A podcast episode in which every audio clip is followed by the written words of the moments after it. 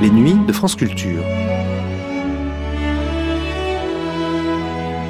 Les nuits de France Culture. Une mémoire radiophonique. L'homme qui prenait son beau-père pour une bouteille de vin. Ainsi pourrait-on résumer le sujet de la nouvelle de Marcel Aimé intitulée Le vin de Paris, paru chez Gallimard en 1947 dans un recueil auquel elle donna son titre. Marcel Aimé y fait preuve de la liberté de ton qui le caractérise. Ainsi, le narrateur semble-t-il un temps se lasser de son premier sujet et d'en changer en cours de route avant de retomber in extremis sur ses pattes. Mais c'est surtout son goût de la langue parlée et de l'argot qui y font merveille. Je suis trop enfoncé dans le présent, nous dit par exemple celui qui nous conte l'histoire. Il y a de certaines ondes traversières qui me déposent dans l'arrière-tête des scories d'époque. Le 19 septembre 1970, Françoise Christophe, qui avait joué Marcel Aimé plusieurs fois, dans une adaptation de La Belle Image pour le cinéma ou encore au théâtre dans les Maxibules, choisissait ce texte pour l'émission de Patrice Galbeau, Bonne Nouvelle, grand comédien. Elle savait faire entendre, de sa gouaille charmante, la saveur de ses mots.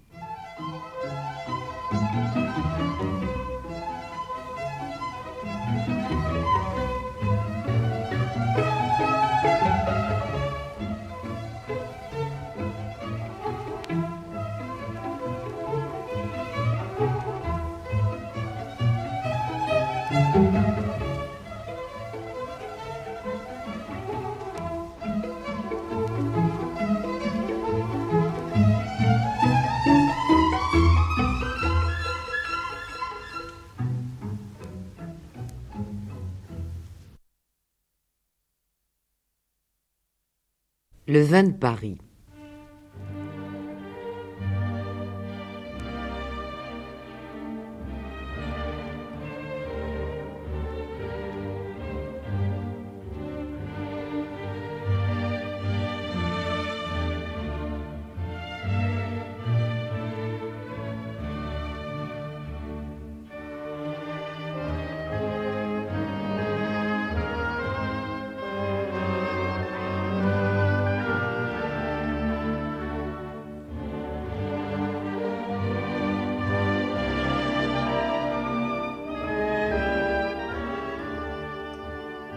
Il y avait dans un village du pays d'Arbois un vigneron nommé Félicien Aguerillot qui n'aimait pas le vin.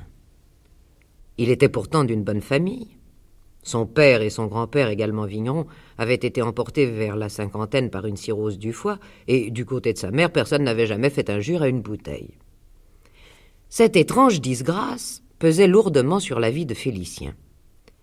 Il possédait les meilleures vignes de l'endroit, comme aussi la meilleure cave. Léontine Guérillot, sa femme, avait un caractère doux et soumis, et n'était ni plus jolie ni mieux tournée qu'il ne faut pour la tranquillité d'un honnête homme. Félicien aurait été le plus heureux des vignons s'il n'avait eu pour le vin une aversion qui paraissait insurmontable. Vainement s'était-il appliqué de toute sa volonté et de toute sa ferveur à forcer une aussi funeste disposition. Vainement avait-il tâté de tous les crus dans l'espoir d'en découvrir un qui lui eût livré la clé du paradis inconnu. Ayant fait le tour des Bourgognes, des Bordeaux, des vins de Loire et du Rhône, des Champagnes, des vins d'Alsace, des vins de paille, des rouges, des blancs, des rosés, des clairets, des algériens et des piquettes, il n'avait négligé ni les vins du Rhin, ni les tocailles, ni les vins d'Espagne, d'Italie, de Chypre et du Portugal. Et chacune de ces tentatives lui avait apporté une nouvelle déception. Il en allait de tous les vins comme de l'arbois lui-même.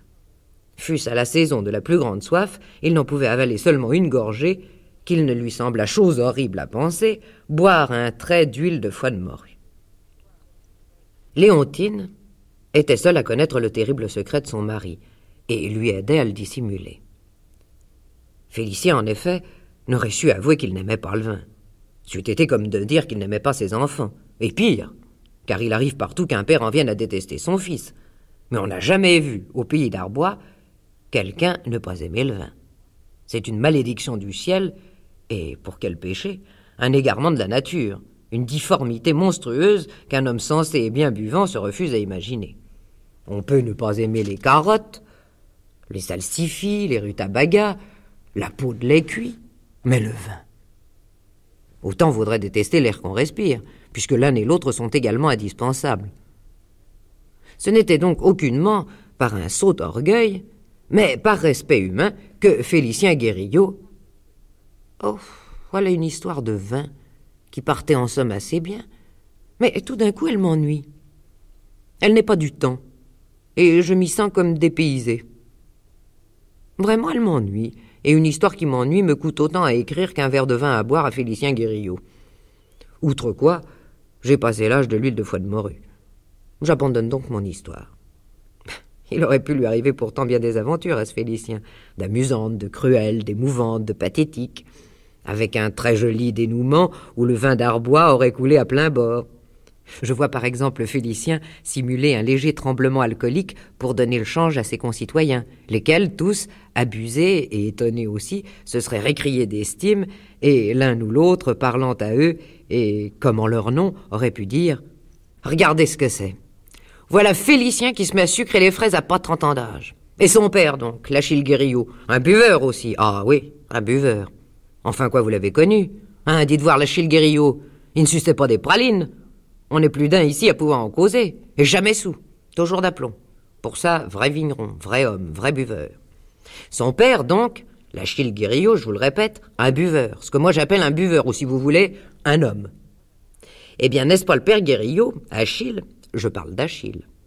Ah, je veux pas bien sûr vous parler du vieux Guérillot. Guérillot Auguste, alors. Lui, le grand-père. Bon buveur aussi, tiens. Non, c'est d'Achille que je veux parler. Guérillot Achille, quoi qui nous est mort voilà quinze ans, pour bien dire, l'année qu'il a fait si chaud, une année à puce qu'elle grouillait sur les gens comme pareil aussi sur les bêtes. Mais si, voyons, mais si, l'année que la Claudette a saoulé les gendarmes qui venaient pour l'affaire de la jument à Panouillot. Hein, dites voir ce, ce Jules Panouillot, encore un buveur, et qui en aurait remontré à bien d'être maintenant sur la chose de boire. Mon Achille et lui, justement, ils étaient comme les doigts de la main. Et des bons moments, ils s'en sont donnés. Est-ce qu'une fois il n'avait pas imaginé de s'habiller en diable pour faire peur à la bonne du curé? Mais je veux pas vous le raconter. Je vous tiendrai à rire jusqu'à court de souffle et vous en seriez d'une bouteille chacun.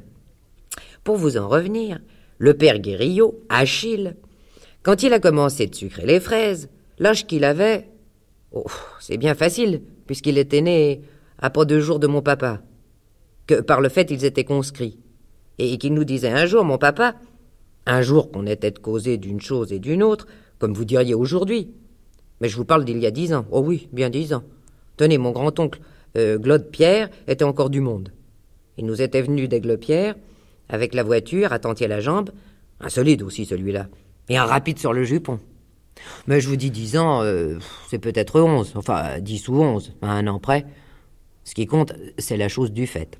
On était donc là tous les trois, moi, mon papa et mon grand-oncle, avec une bouteille sur la table. Oh, une bouteille euh, sans façon. Un petit vin que mon papa, je me rappelle, il avait fait avec un bras de vigne, qui donne quand il donne, mais un vin joli, coquet, bien glissant, qui sentait le caillou de la montée l'abbé. Enfin, vous voyez. On causait de ceci, on causait de cela, euh, comme ça nous venait, de vin de vin. Et tout par un coup, mon oncle Claude Pierre, je dis mon oncle, enfin c'est mon grand-oncle, mon oncle Claude Pierre, il nous dit Et qu'est-ce qui est devenu ton conscrit? Un nommé, il dit. Euh, un nommé. L'Antoine Bongalet, lui fait mon papa. Mais non, mais non. Le Clovis Rouillot. Mais non, un nommé. Euh, Adrien Bouchu. Non, non, non, non, un nommé. Oh, je l'ai là, je l'ai là. Achille Achille ah, vous venez me parler d'Achille Guérillot, mon papa lui fait. Pour vous dire les choses, il ne va pas mal et en tout cas il ne se plaint pas. Il est qu'il est couché tranquille à côté de ses vieux au cimetière. Ah, ce pauvre Achille. Il a eu des mots pour mourir. Il s'en a été la veille de ses 52 ans. Par le fait, le lendemain du jour, que moi je les ai eus, les 52 ans, puisque moi je m'étais déventré deux jours devant lui. Pauvre Achille je me rappelle. Il s'était mis à sucrer les fraises par là deux ans avant sa mort. Vous voyez, deux ans, mon papa disait. Deux de cinquante-deux restait cinquante. L'Achille, donc, il avait cinquante ans quand il a commencé de sucrer. Et son garçon voyait ce que c'est. Il s'y met qu'il frise la trentaine bien juste. Mais moi, je vais vous dire une chose qui est. Félicien, c'est l'homme qui sait boire. Sûr de sa réputation de buveur, Félicien aurait pu avoir des ambitions politiques. Et pour les besoins de la campagne électorale, se trouver dans l'obligation de boire ouvertement. Il y a même là le sujet d'un roman vinacier, naturaliste en diable et psychologique aussi. Mais je me fatigue d'y penser. Je suis trop enfoncé dans le présent. Et il y a de certaines ondes traversières qui me déposent dans l'arrière-tête des scories d'époque. Je n'ai pas le cœur à parler de coteaux jolis ni de vin gai. Conséquemment de quoi, je vais raconter une histoire de vin triste. Elle se passe à Paris. Le héros s'appelle Duvillé. Il y avait donc à Paris en 1945 un certain Étienne Duvillé, 37-38 ans, qui aimait énormément le vin. Par malheur, il n'en avait pas. Le vin coûtait 200 francs la bouteille et Duvillé n'était pas riche. Employé dans une administration de l'État, il n'aurait pas demandé mieux que de se laisser corrompre, mais il occupait un poste ingrat où il n'y avait rien dont il pût trafiquer. Cependant, il avait une femme, deux enfants, et un beau-père de 72 ans, hargneux, capricieux, abandonnant avec arrogance ses 1500 francs de retraite mensuels à la communauté familiale et, qui aurait mangé comme plusieurs beaux-pères si on ne l'avait pas rationné. Et le cochon coûtait 300 francs le kilo, les œufs 21 francs la pièce et le vin, je le répète, 200 francs la bouteille. Supplémentairement, il faisait un froid de canard, quatre autres sous dans l'appartement, et pas de bois, pas de charbon non plus. La seule ressource était de brancher le fer à repasser électrique qui circulait de main en main pendant les heures de repas et de loisirs. Lorsqu'il l'avait en sa possession, le beau-père ne voulait plus s'en dessaisir. Il fallait le lui reprendre de force, et il en était du reste de même pour le pain, les nouilles, les légumes, et pour les viandes, qu'en d'occasion. Entre Duvillé et lui s'élevaient des disputes aigres, violentes, souvent sordides. Le beau-père se plaignait de n'avoir pas la nourriture ni le confort auquel lui donnaient droit ses quinze cents francs par mois. Le gendre l'invitait à aller vivre ailleurs, et sa femme finissait par le traiter de mufle. Autrefois, quand la vie était facile, les deux hommes se supportaient déjà péniblement, mais leur mutuelle antipathie trouvait dans la politique un aliment noble et généreux. L'un était républicain socialiste, l'autre socialiste républicain. Et l'abîme que creusaient entre eux des opinions aussi opposées était un inépuisable sujet de querelle qui absorbait toutes les autres. Mais depuis que le vin manquait, il n'y avait plus de dispute possible sur ce terrain-là c'est qu'avant la guerre, le vin et la politique se commandaient mutuellement, bourgeonnant et florissant l'un sur l'autre. Le vin poussait à la politique, et la politique au vin, généreusement, symbiosiquement, tonitrueusement. Aujourd'hui, ne se soutenant plus sur les vapeurs du vin, la politique restait enfouie dans les journaux. Les plaintes, les invocations, les coups de gueule et les anathèmes euh, se tournaient bassement à la nourriture et au combustible. Comme tant d'autres, la famille Duvillé vivait dans une perpétuelle nostalgie de mangeaille. Les songeries des enfants, de leur mère et de leur grand-père étaient lourdes de boudin, de pâté, de volaille, de chocolat, de pâtisserie. Duvillé, lui, pensait au vin. Il y pensait avec une ferveur sensuelle, parfois véhémente, et sentait alors toute son âme se nouer dans sa gorge en feu. D'humeur renfermée, il ne faisait part à personne de cette soif de vin qu'il ravageait. Mais à ces moments de solitude, il s'abîmait dans des visions de bouteilles, de tonneaux et de litres de rouge, et sans sortir de sa rêverie, prenant tout à coup une sorte de recul et considérant cette rouge abondance, il sentait lui monter aux lèvres la plainte furieuse du moribond qui voudrait retenir la vie. Un samedi soir, que cette envie de vin le tenaillait, il se coucha auprès de sa femme, dormit mal, et fit tel rêve. Vers neuf heures du matin, dans une lumière de crépuscule, il sortait de chez lui pour prendre le métro. L'entrée de la station était déserte. À la barrière d'admission se tenait une employée dans laquelle il reconnut sa femme. Après lui avoir poinçonné son ticket de métro, elle dit avec indifférence Nos enfants sont morts. Sa douleur fut telle qu'il faillit crier. Mais il se ressaisit et pensa après tout j'aurais pu ne l'apprendre que plus tard, je vais quand même aller à la fête. Il s'engagea dans l'escalier de pierre en colimaçon qui descendait aux entrailles du métro et oublia ses enfants.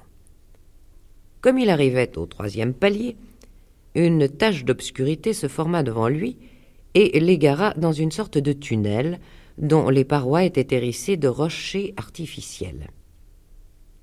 Un garçon de café, qu'il connaissait de vue, se tenait auprès d'une petite porte et la lui ouvrit. N'ayant franchi, Duvillé se trouva dans une salle inégalement éclairée. Des traînées de pénombre noyaient en partie les murs dont l'un, en voie de démolition, laissait passer une flaque de jour douteux qui lui serra le cœur. Au milieu de la pièce était dressée une table chargée de sandwichs et de gâteaux. Deux fontaines de vin, l'une de blanc, l'autre de rouge, s'écoulaient dans des vasques à étages. Étonné, il ne perdit pourtant pas son sang-froid. Posément, il avala pour apéritif une gorgée de vin blanc, euh, qui n'avait pas de goût, et se mit à manger des sandwichs, dont un au fromage, avec la pensée qu'il ferait valoir le vin rouge. Ni la consistance ni le goût des sandwichs ne répondaient à leur apparence, et, un peu déçu, Duvillé soupçonna qu'il était le jouet d'un rêve. Afin de ne pas s'éveiller, il se jeta sur le vin rouge et, penché sur la vasque, se mit à boire comme une bête. Malgré ses efforts et ses longues aspirations, il n'absorbait que fort peu de liquide. À vrai dire, si peu que le goût en restait incertain. Angoissé, il se redressa et jeta un coup d'œil en arrière. De l'autre côté de la table, établis dans d'énormes fauteuils, trois hommes, gras et ventrus, à large face présidentielle, le contemplaient avec des sourires malveillants. Duvillé aurait voulu fuir, mais il s'aperçut qu'il n'avait pas de souliers. Il se mit à sourire obséquieusement et n'en ressentit aucune honte. L'un des trois hommes se leva et lui parla sans ouvrir la bouche.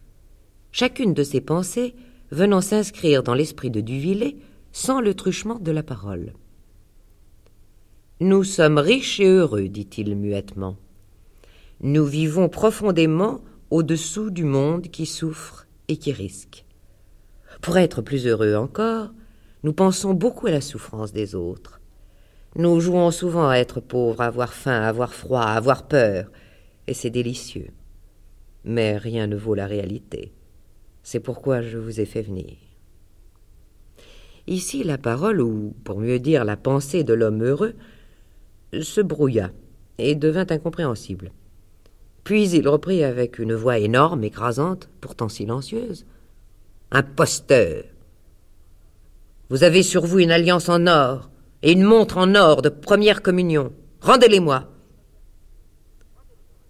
S'étant coiffés chacun d'un képi d'officier, les hommes heureux quittèrent précipitamment leur place et Duvillé, qui avait maintenant des chaussures aux pieds, courut au fond de la salle. Sur le point d'être coincé, il plongea la main dans la poche de son pardessus et en retira sa femme, derrière laquelle il essaya de se cacher.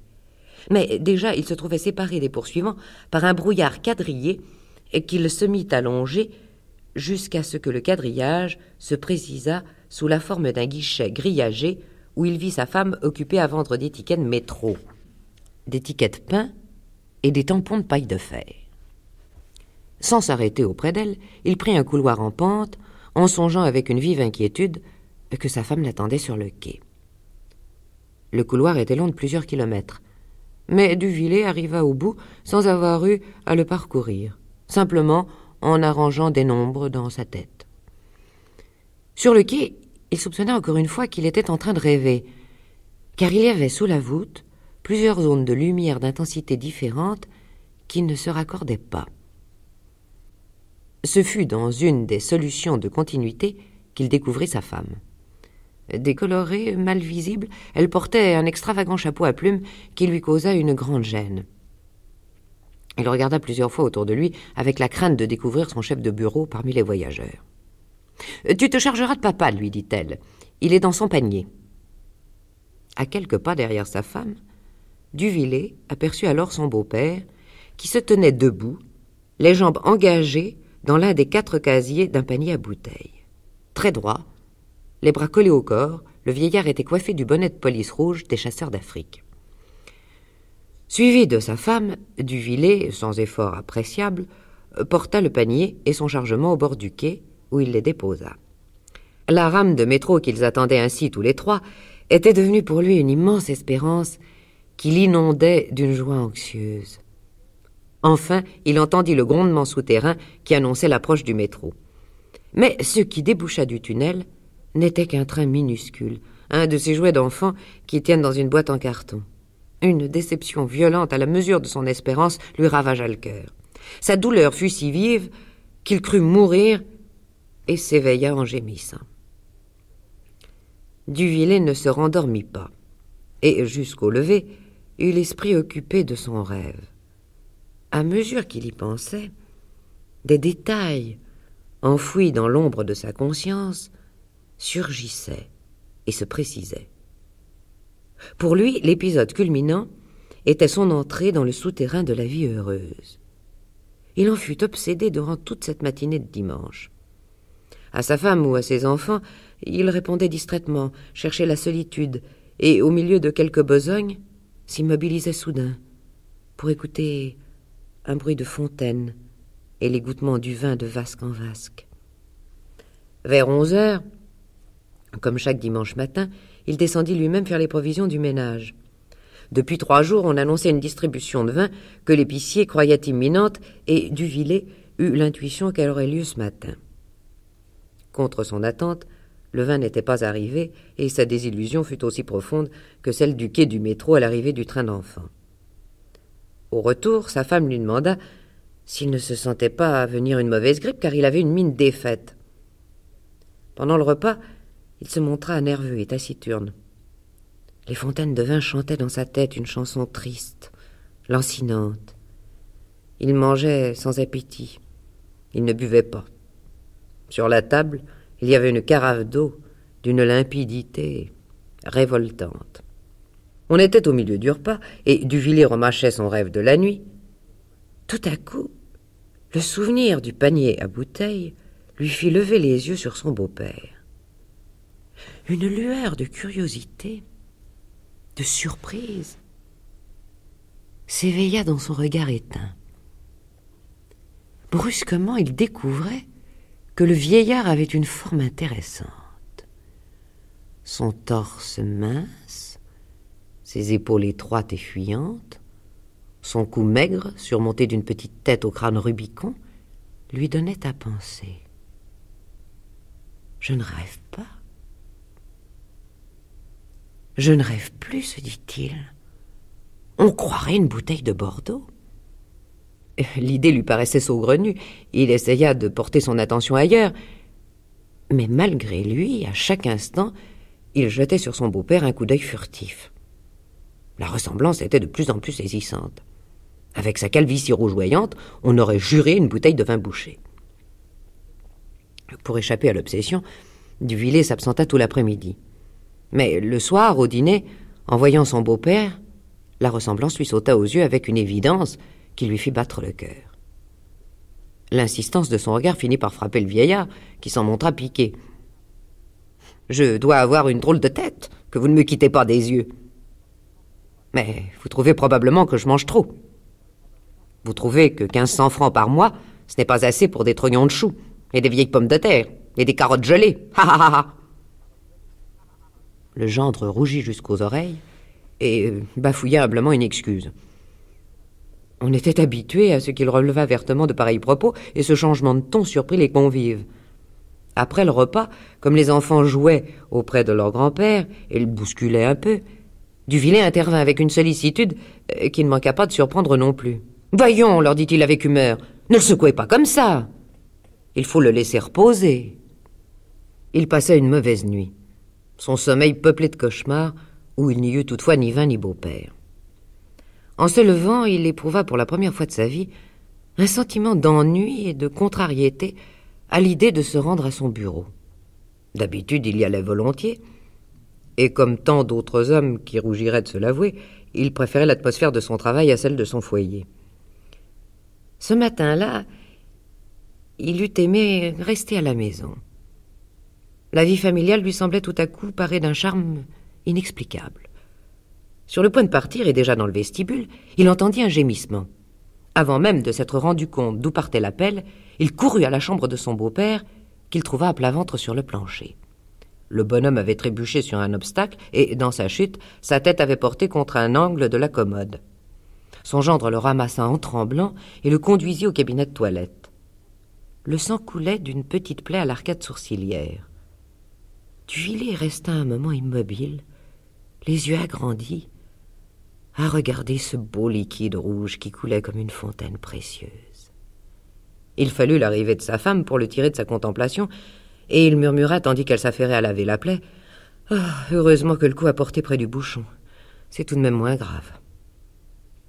Depuis ce jour, Étienne Duvillé ne se rendait plus à son travail qu'avec une extrême répugnance.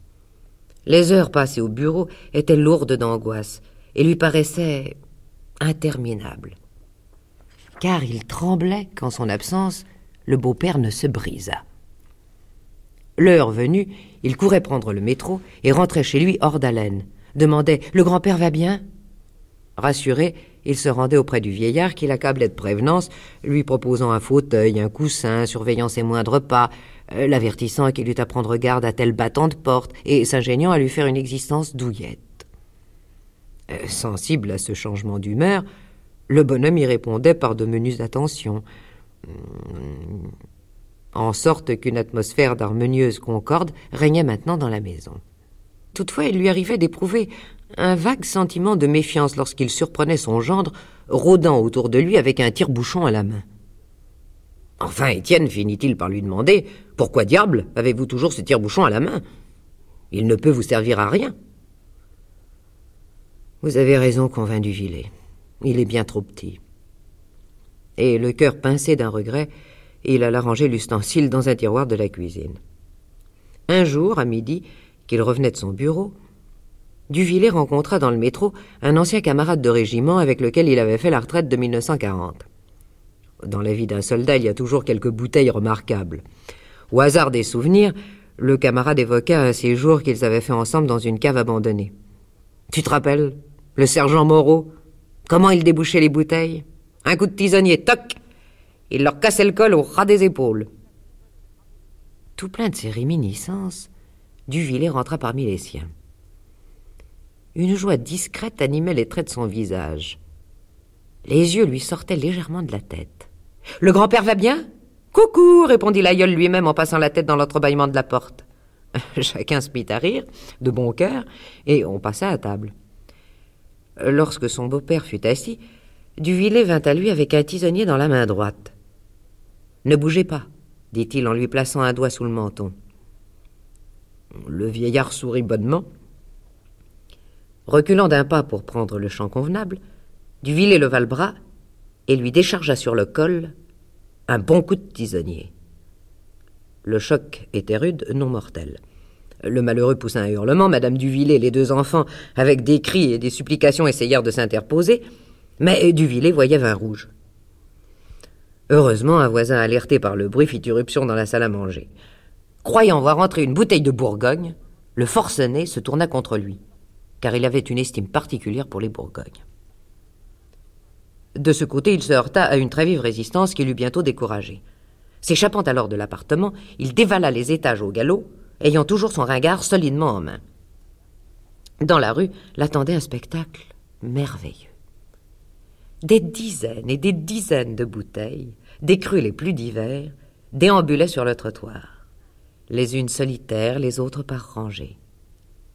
Un moment, il suivit des yeux avec amitié le couple charmant que formaient un Bourgogne rablé et une fine bouteille d'Alsace au col élancé.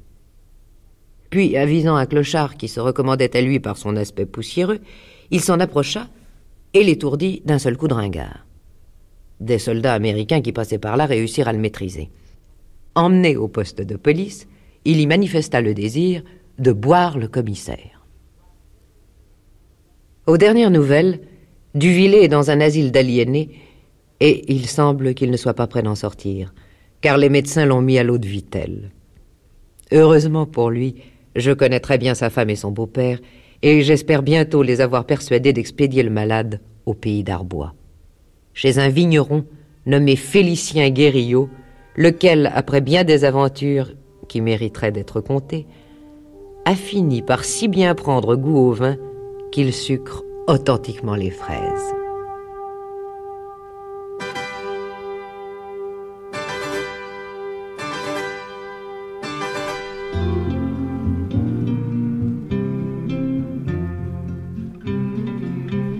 Cette émission a été diffusée pour la première fois le 19 septembre 1970. Vous pouvez la réécouter ou la télécharger en ligne sur le site franceculture.fr à la rubrique Les Nuits de France Culture. Dans le jardin d'Elvire, on a vu un navire, une jolie corvette au milieu des violettes dans la vigne sauvage, cent hommes d'équipage, les petits pois montaient, les matelots chantaient. Il y a cent marins dans mon jardin le vent souffle sur les buissons, serré le volant d'Artimon. Le vent mollit sur l'aubépine, Gabier largué la brigantine.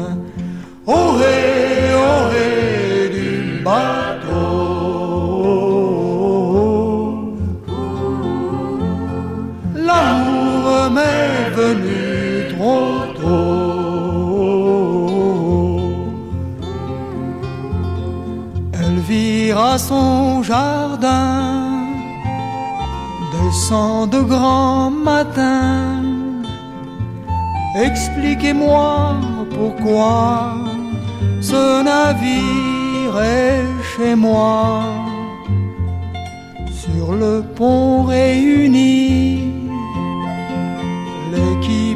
je lui dis, on n'en sait rien du tout, mais comment allez-vous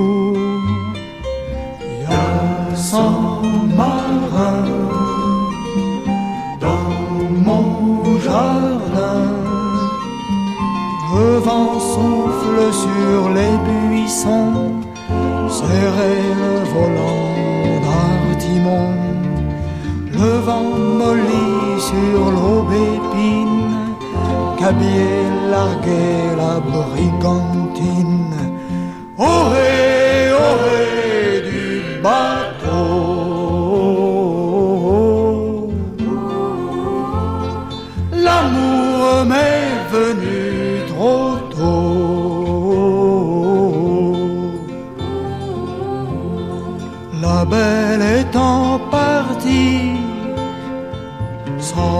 Revint à midi, plus de navires en vue, tout avait disparu. Mais dans la giroflée de celle toute givrée, trois étoiles de mer jusqu'au soir fredonnèrent.